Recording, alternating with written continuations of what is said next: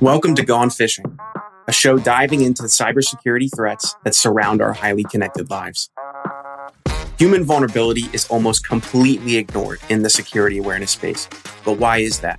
Every human is different. Every person has unique vulnerabilities that expose them to potentially successful social engineering. It's time to change the focus and bring it back to the human factor. On this show, we'll discuss human vulnerability and how it relates to unique individuals. Assessing the constantly evolving human risk is how we make our company safer and more secure. I'm Connor Swalm, CEO of Phin Security, and welcome to Gone Fishing.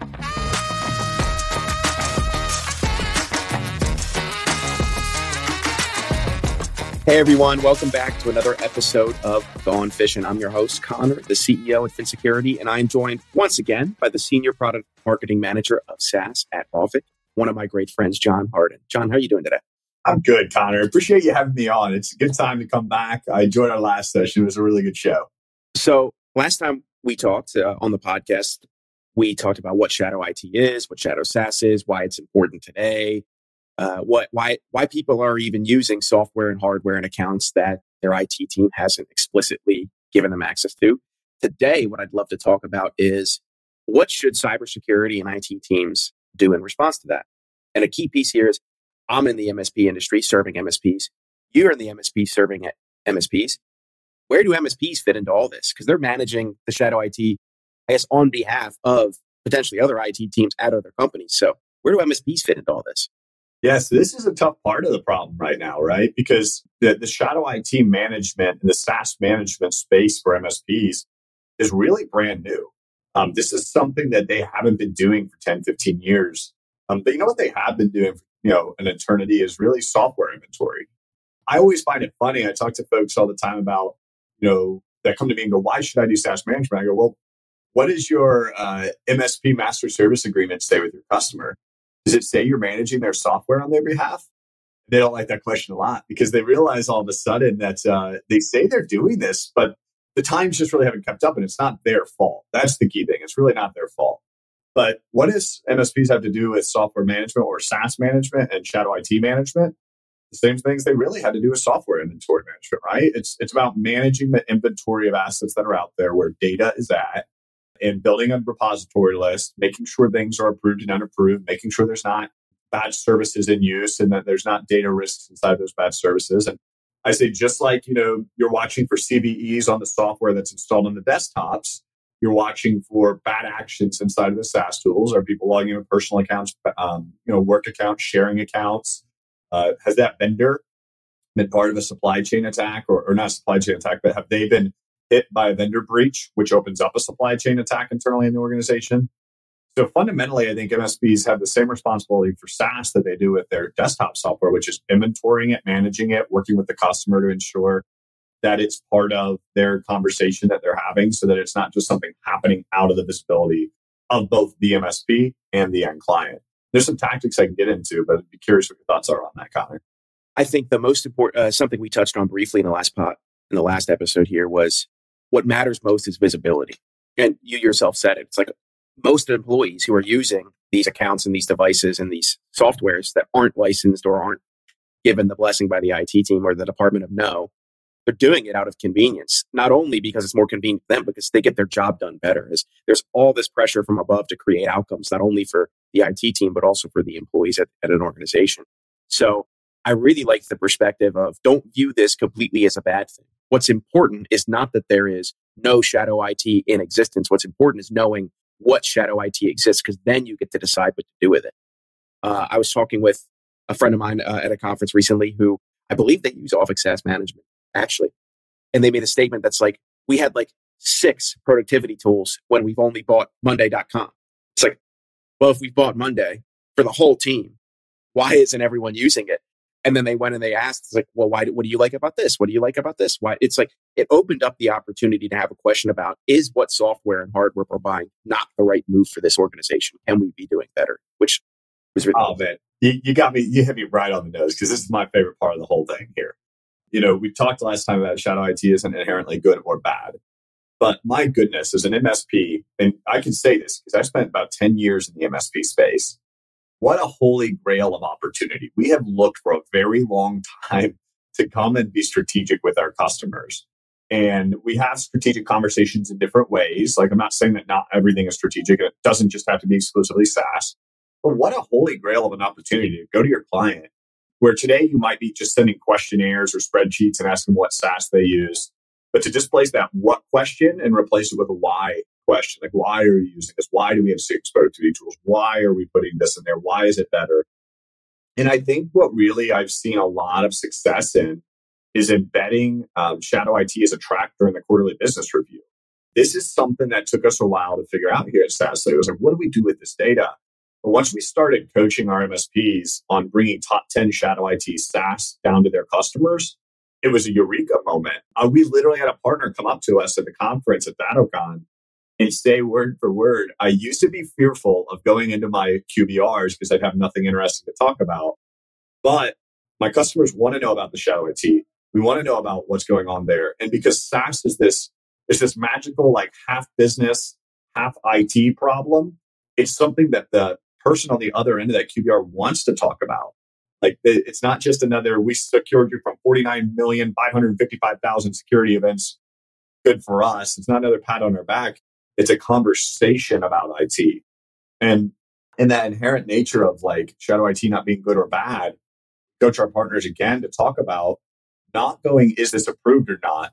But just asking one real simple question for all 10 shadow IT assets. Whether you use a tool like Auvik SaaS Management to do it not or not, approach shadow IT like this. What business problem is this solving for you? And then just shut up and let the customer start talking. And you will unlock more about that business and their use of IT and their use of SaaS and those QBRs than you ever have in a spreadsheet or questionnaire. That makes a ton of sense. I, I go back to a statement that I've heard a buddy of ours, Alex Farling, uh, say all the time. He goes, if you show up to a QBR and your statements are essentially, look how many backups I backed up, look how many anti spams I anti spammed, and look how many firewalls I firewalled. It's like you're not telling the customer anything new. You're not you're not helping transform their business. You're just saying you're giving them thumbs up. Look at look, we did our we did our job. Essentially, we did it poorly because we're not helping you move forward. We're just telling you what we did, which yeah. is yeah, that's interesting. Is hey, did you know? Uh, like a really interesting use case I could see is you as the MSP going to the client and saying what you just said, which was, all right, this is what your people are using. This is the use case, like the business use case. This is the outcome they're helping you get that you were completely unaware of. It's like this. What's really important is not that it's happening; it's knowing that it's happening. Oh, sorry, Rob. I, I just like there's a perfect analogy for this. Like everybody of us went to grade school, right? And we remember, you know, we were shooting for the A's. I don't know. I was like a C student, but you know, you got A, B, C, D, F. Why we got rid of E, I still haven't a clue, but A, B, C, D, F. And IT inherently is what I call a CF job. It's it's not a Charlie Foxtrot, which is a good. I mean, it kind of is a Charlie Foxtrot too, but it's a CF job. Like no going to your customer and saying, I did I firewalled this many firewalls, I backed up this many backups, I did you know X Y Z on this whole track of what you did. That's a C job. Like you're going to get average. Nobody's going to be like, way to go, MSP. You did something amazing. You did what you were supposed to do. The only way you don't get a C is by not doing what you just did. But being able to come in and be strategic during your QBR can turn you from a CF type of an MSP to a AC type of an MSP, which means you come in strategically and you wow them and you're getting curious and you're learning about their business and you're talking about how IT isn't a cost center but a productivity center. Now all of a sudden you went from a CF MSP to a CA MSP where you can wow your customer and actually get an A plus and they can come to you and go, actually thank you for doing what you're doing in the IT. And it's a thankless job in general, but being able to flip that script makes a massive difference. Yeah. You go from somebody there giving a report to a trusted advisor who's helping them grow their business, which is that's what's going to keep you in that organization working with those people. Precisely. For for companies and for MSPs that aren't tracking shadow IT, what what are some of the risks that they're unknowingly retaining by not having this level of visibility into it? It goes down to the cybersecurity matrix or maturity curve, right? Um, at the very front of that maturity curve is identify. And so I always challenge businesses that have all these advanced mechanisms of defense for their customer that have no visibility into SaaS. So what are the risks? You know, the, one of the key predominant risks is all this data sprawl, potential data, ex, accidental data exfiltration, all this um, non-continuous data that's running around in their business that they have no visibility on. So the first risk is for the client, which is the data. Which you're building all these cybersecurity programs to protect, by the way. You just don't see any of this out here. So that's your first risk. Your second risk, I, I kind of joked, but really you are in a bit of a uh, you are in a bit of a risk if your master service agreement says you're doing software inventory. We all know that as an MSP, like our customers just assume we're doing everything anyway, so you might as well be doing it. But I think there's a risk here in the sense that should data lead to a third party event or supply chain attack risk come into your business, uh, what's in the risk for you as the MSP is if something happens and you're liable because you weren't protecting what you said you were in your master service agreement, it's actually like real actual business risk to you.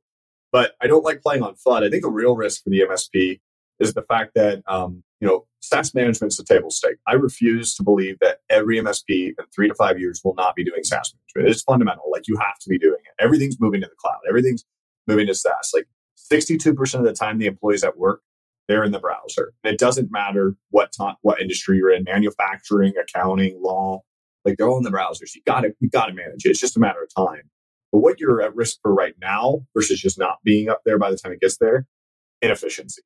All the time wasted manually documenting this stuff, which is wrong, by the way, because you're not getting the real data. Inefficiency, uh, like think about employee onboard and offboard. Like when you don't even know what they're using, how can you actually you know properly do this? People spend hours trying to gather these lists together. So if you want something that's going to hurt your business now, it's inefficiency. You want something that's going to hurt your business later, it's probably going to be that fact that you're going to be catching up to the, the majority. If you want to know something that puts you at risk, it's this fact that you'll probably say you're doing it uh, and your client will love you doing it. So I don't like playing on FUD. Let's get you to an AC because you know AC MSP instead of that CF MSP, so you can be on that next stage.